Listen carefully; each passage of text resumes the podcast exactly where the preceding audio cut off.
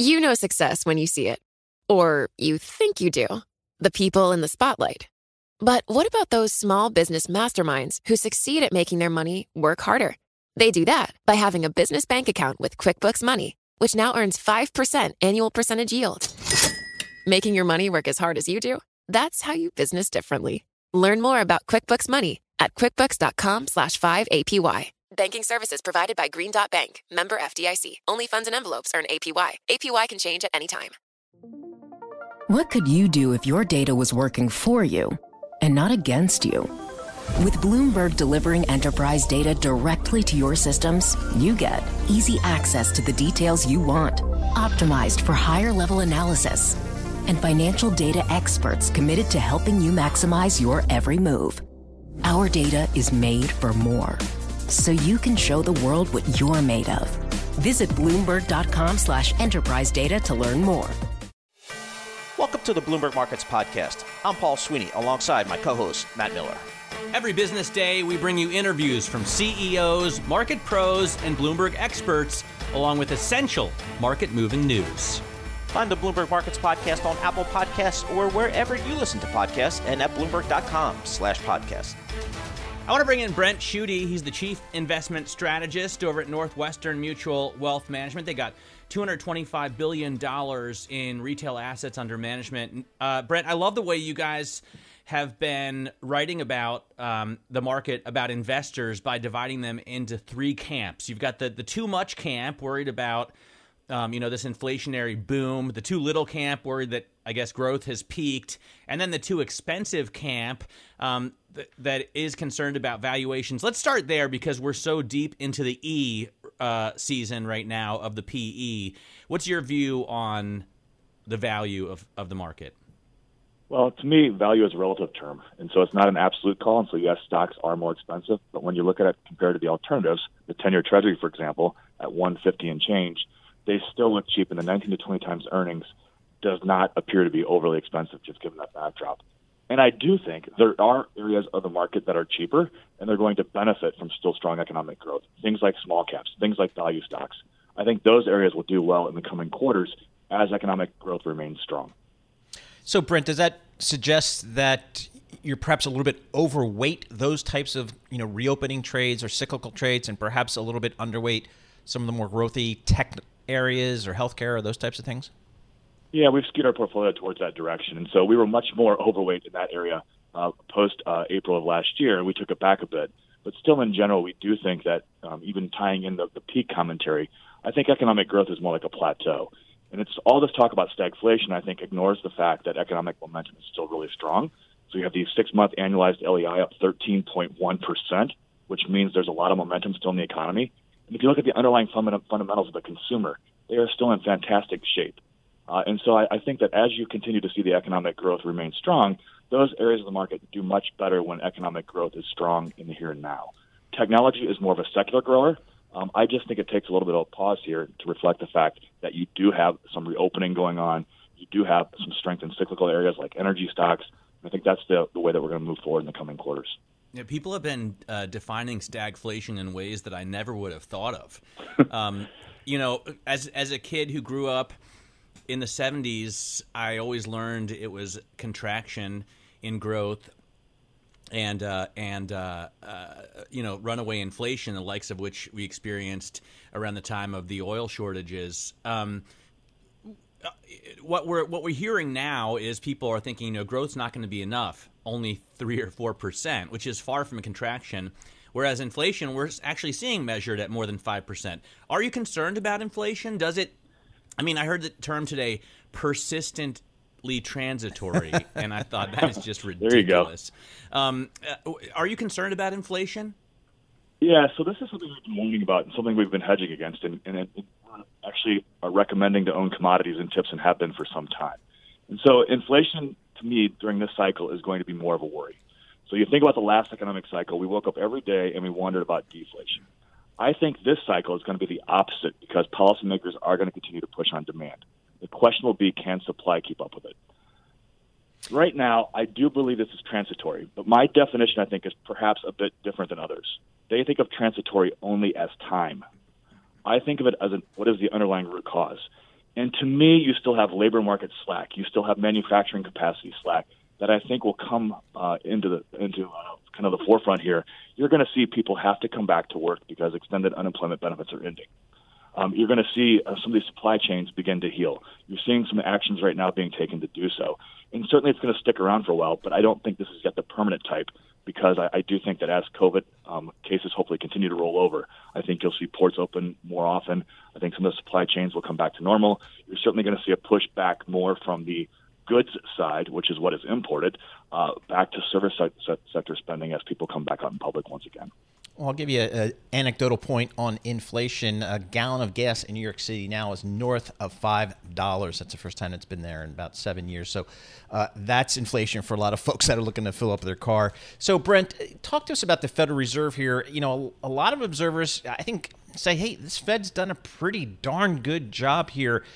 Are you confident that this Fed is going to navigate this tapering and these rate increases uh, in a way that will be you know, not shocking on a negative basis to the markets?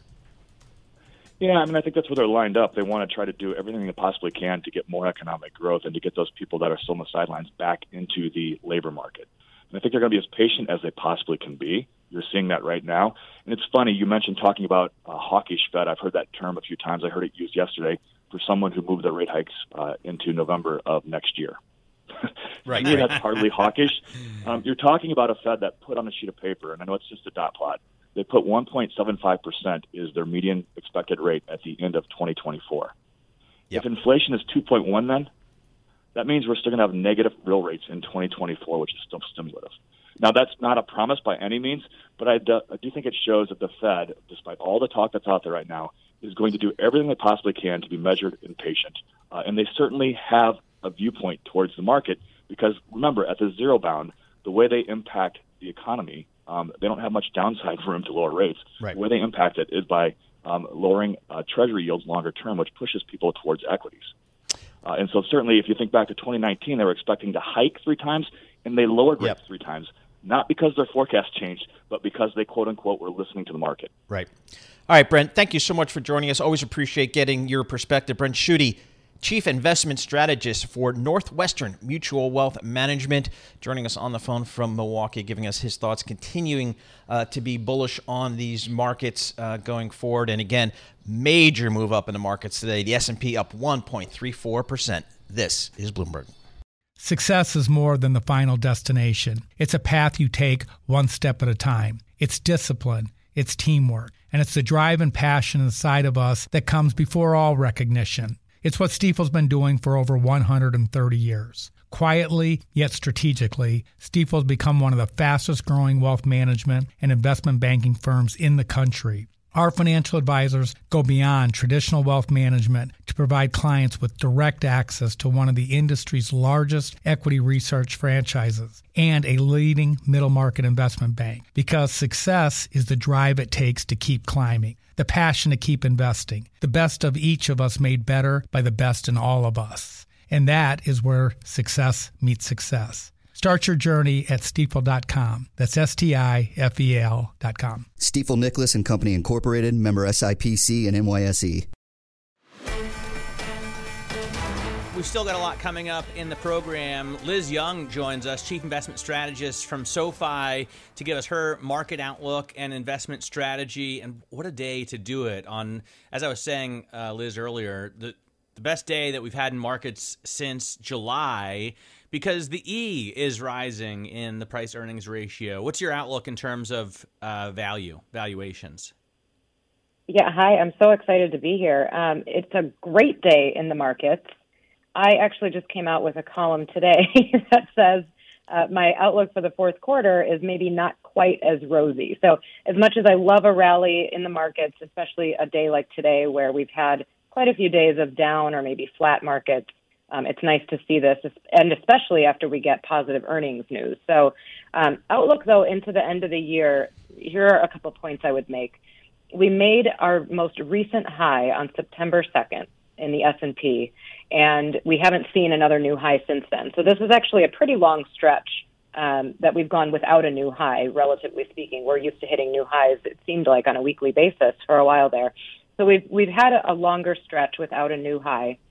And I don't think that we're going to see another new one into the end of the year, but that does not mean that we are going to be negative. So if we just look at some of the numbers here, if we on the S&P went back down and just kind of sniffed at the 200-day moving average, that would be about 5.5% from where we are right now.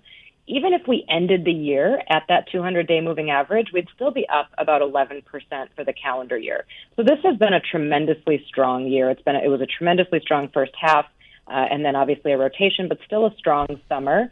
So a lot of the gains have happened in the earlier part of the year. I think that there are some headwinds in the market. The first of which is that we do have a little bit of a slowing in momentum on that macro data. We've seen a lot of GDP forecasts be revised downward. We have earnings coming in reasonably strong, but I think what we're going to start hearing once we get past these bank earnings is from the companies that are dealing with supply chain issues, that are dealing with inflationary issues that maybe they haven't entirely passed through yet, and they're dealing with labor shortages. And the big issue that I think we're going to face this year that's different from last year is that, and, and the title of my column this week is No Ace Left in the Hole, is that we don't have a catalyst on the calendar. So last year we got past the presidential election. That was a positive. We got really positive vaccine news about a week after that, another huge positive that drove a market rally. I don't know that we're going to have a catalyst like that this year. Liz, you know, you mentioned how we are hitting, you know, seemingly new highs on a daily basis a little bit earlier here in this in this quarter here. It feels like for a lot of the bulls, they come back and they're just saying basically this is a market that just has to move higher or will move higher because there really are no other places to put meaningful capital to work. That that's not a very rigorous analysis, but boy, it certainly seems to be right on many days. But you're not buying that, are you? No, I mean I am buying that, and so I want to be clear. Even if we don't hit new highs into the end of the year, I'm not saying get out of equities because that's absolutely true. There isn't another good option, and even if the 10-year rises up, let's say it goes above two percent, it's still not that good of an option compared to equities because you don't have price appreciation potential that matches that of the equity market, and even a 10-year yielding two percent isn't that much above a lot of dividend paying stocks. So you can still get dividends in the equity market and more price potential in the equity market. I absolutely think that that's where investors should be. I just think that we've seen much of the strong gains for the year already this year. So if you're an investor and you have money on the sidelines, if you have cash on the sidelines, then the question becomes okay, if the question isn't should I put it in stocks? I mean, yes, you should put it in stocks. But then the question is where in stocks, right? And what I would say to that is, let's say we go down a little bit further from here. Who knows what the pattern is going to look like? But if if I'm right and we go down a little bit further from here, and then we have maybe a mediocre bounce into the end of the year, I think it is those cyclical mm. sectors that are going to lead in that bounce. So here's another. This is I don't want to get too in the weeds here, but if you look at what's happened through summer and rallies that were driven through summer, they were really driven by those big cap tech stocks, or at least the, the top heavy part of the S&P 500. If those aren't the stocks that are leading us, all the other stocks have to work a lot harder in order to bring the overall index up because they make up a smaller percentage. So, if those cyclical sectors do well into the end of the year, it's still going to feel like a lot of hard work to get there. But I would be looking at financials. I'd be looking at industrials. I would be looking at dividend paying stocks because there is some inflation protection built in. In the overall market, and we just got about 30 seconds left, I don't want to take your Garth Brooks quote too far, but if all your cards are on the table and you got no ace left in the hole, does that mean we don't have to worry about too much volatility? Or do you uh, think uh, you we could still Garth, hit a correction? My Garth quote as far as you want. I've got Garth quotes all day long. Um, so I think I think there is more volatility that would come. But here's the thing: volatility is not a bad thing, and volatility happens when we're going through a rotation. So the the line about all my cards are on the table. That sort of there isn't any really big positive news catalyst coming, right? right? All we have to do now is kind of trudge through the mud, hope that earnings come in strongly and that nothing goes wrong. I think the Fed continues to taper, mm. and we have to right. really hand the baton back to fundamentals. Liz, thank you so much for joining us. We really appreciate you taking the time here. Liz Young, Chief Investment Strategist for SoFi. And reminding us uh, about all of the great lyrics from Garth I know, Brooks. Garth Brooks. I just, you know, went through back through the catalog when I was reading her notes, and uh, I the double live album is so good. I'm going to go back and listen to it later on. All right, we had some uh, Mr. James Gorman on our radio and TV airways just earlier this morning, and he generated a lot of headlines on the Bloomberg terminal. One of them is he's not buying this whole inflation's transitory thing so much, and uh, I'm going to bring that up with our next guest, Pete Earle, economist at the American Institute for Economic Research, located in Massachusetts. So, Pete, again, James Gorman, CEO of Morgan Stanley, kind of saying he's seeing some more pronounced and profound inflation out there in the economy. How do you see that? Good morning. Uh, thanks for having me. So, um, yeah, I mean, so, so first, I find the whole transitory story uh, a little irksome, to be honest, because first, because we had Powell uh, earlier this year, Chairman Powell said he didn't see any unwelcome inflation. Then in April, he said we were likely to see more pressure and it would be temporary.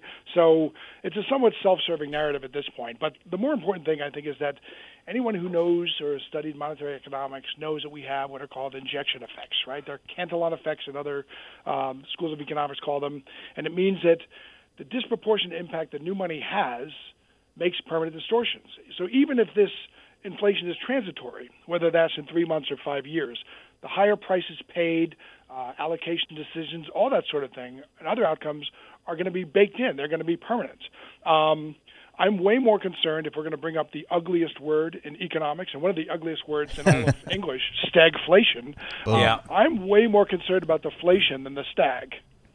You know, I, I, I, I, I'm totally feeling you that um, the transitory thing was annoying, but it's also been a gift for people interested in economics. I took a deep dive into Keynes' long run again the other day, um, just just for fun, because you know, in the long run. Um, everything is transitory. Also, Mohamed El-Erian pointed out today that he heard someone um, someone serious say persistently transitory, which I really appreciated. Um, on on the stagflation side of things, Deutsche Bank had a great report out a couple days ago showing that uh, clients had at least three different definitions for what stagflation is. How would you define stagflation? Yes, I mean the, basic definition is uh, again a really nasty portmanteau is that we have stagnation, which is of course slowing or negative growth, and we have inflation. And there's a there's a I think there's some pretty good arguments against stagflation occurring right now, um, but I also think that what stagflation looks like today, for those of us who are, in my case, a kid in the 70s, you know, I don't think even if we did have definition, uh, you know, definitional stagflation, it doesn't mean we're going to see 18 or 20 percent interest rates. I mean, from here, six percent interest rates are elevated, and growth of 2.5 percent is down. So it doesn't mean it's better, but it does mean that I think people are lo- looking at the 70s and they're thinking of it the same way they think of disco balls as they do, you know, the actual economic numbers. It would look different, but. Um, Basically, you know, right now households have and, and businesses have uh, very high levels of cash, actually record levels in some cases, and publicly traded companies have highest uh, the highest operating margins they've had in almost 30 years. Um, so both of those speak to a level of savings and potential consumption that I think puts the idea of slowing growth to rest, at least at the at the current time. Pete, how about some of these global supply chain issues that so many companies in so many different industries are experiencing? We hear them on these quarterly conference calls that the management teams talk about them. How do you think that's going to impact global growth uh, in the remainder of this year going into next year? Yeah, so it, it's definitely a drag, but I mean, I think the recent uh, step that was taken, and I don't, I don't think it necessarily needed um, government intervention, but um, the fact that the ports are going to be working 24/7 in many cases, um, some of the things being done by private firms, which include buying fleets of aircraft, chartering or purchasing ships, I think, I think that right now is the big link that will serve to to, to sort of relax some of these. Uh, If you can find anyone to work there, right? Yeah, I mean that's that's the big issue is that we have the, this great reconsideration whereby people are saying, "Did I really enjoy what I was doing? You know, can I take some time off, retrain myself, whatever?" I think that that's an issue too, and that's that's very difficult because that's not economics. That's that's that's sociological. That's psychological. But I mean, what we've seen in in, in, the last two days in CPI and PPI is really what we would, would expect. Um, the retail prices, the the the 5.3 percent year over year. I think most of that is not really monetary so much as it is shipping problems. What we see in PPI among producers, where you have capital intensive industries where things are produced, they're seeing actual inflation. You know, where you have yeah. more dollars competing for the same number of things, whether it's materials, oil, et cetera. That's where I think um, shipping containers. That's where I think the monetary part is. Shipping containers, yeah, one you know, twenty-five thousand dollars in one case. Exactly. I mean, the CEO of Fastenal was talking about how thirty-five percent of their containers that would normally be sent across the country by rail, uh, the United States, that is, have to be now manually offloaded and put on eighteen wheelers and that uh, quadruples the cost. In some t- cases, drives it up six times what it would normally be. So I thought it was incredibly fascinating. Pete, great to get some time with you. I hope we can get you back on again. Pete Earle is an economist for the American Institute for Economic Research, coming to us from Great Barrington, Massachusetts. This is Bloomberg.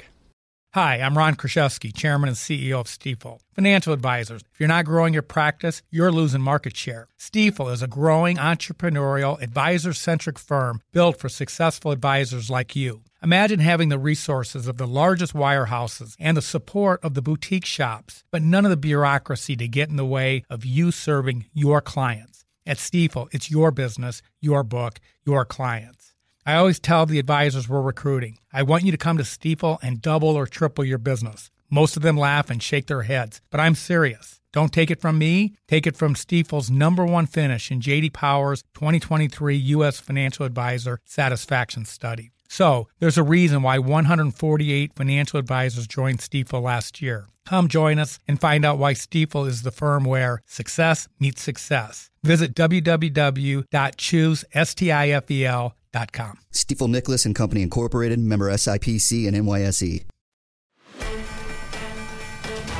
Certainly, the hardest working analyst at Bloomberg Intelligence this week has to be Alison Williams, Senior Global Banks Analyst. Uh, she joins us here in our Interactive Broker studio in between bank earnings conference calls. And Alison, tons of companies reporting this week in your space. You know, as I listen to some of the commentary from these management teams, they remain pretty confident in the outlook as well. What are your takeaways? They do. It's a strong quarter, strong equities trading, uh, huge M and A fees. Those are sort of the highlights for the banks. And then on the um, you know the other side of the house, the net interest income coming in line. I think there's sort of enough to hope for in terms of. Um, you know, green shoots uh, for loans next year. There is some variation in results. So Bank of America, you can see, is trading positively today.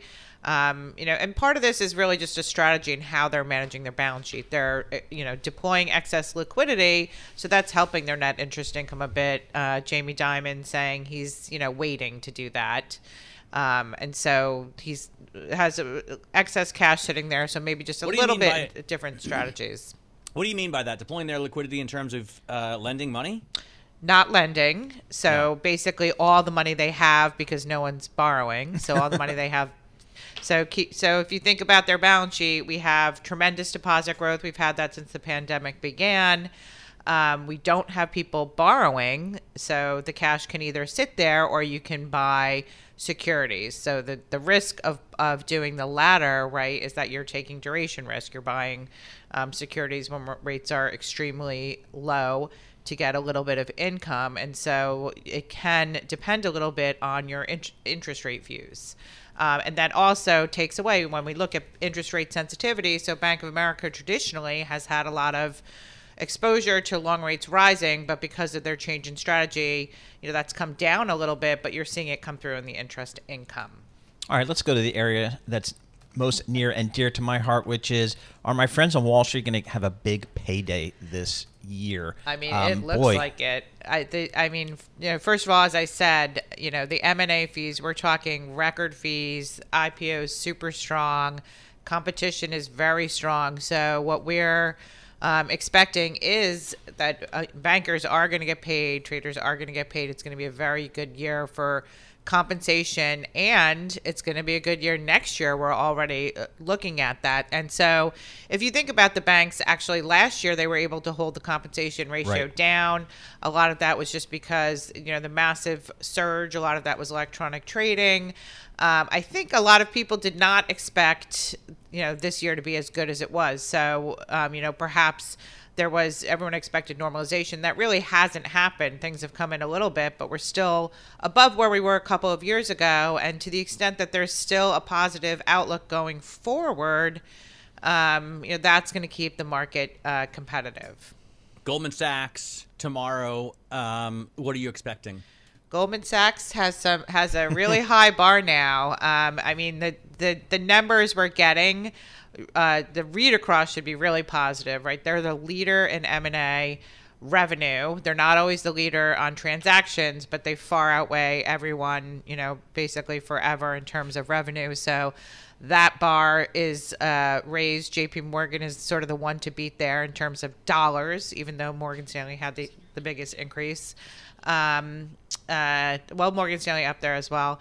And on the equity trading side, uh, you know, go, you know, Morgan Stanley is the one to beat there. There, we expect they keep their lead in this quarter, but uh, Goldman could, you know, take the leadership for the year which is something they haven't done in, in a while. And and so to some extent that's sort of bragging rights because they're both really big.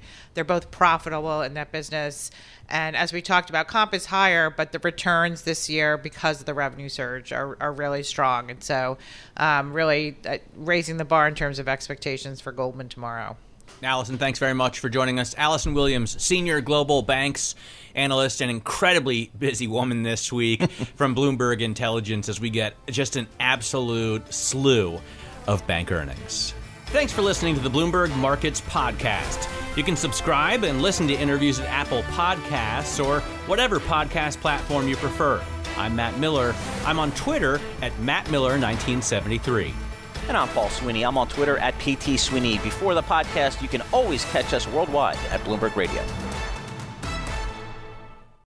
Collaborate for a greener future at the Bloomberg Green Festival, a groundbreaking celebration of the thinkers, doers, and innovators leading the way. From design and culture to technology, science, and entertainment. Hear from inspirational speakers and immerse yourself in climate solutions. July 10th through 13th in Seattle. Title sponsor Amazon. Official airline Alaska Airlines. Get 20% off using promo code Radio20 at BloombergLive.com slash Green Festival.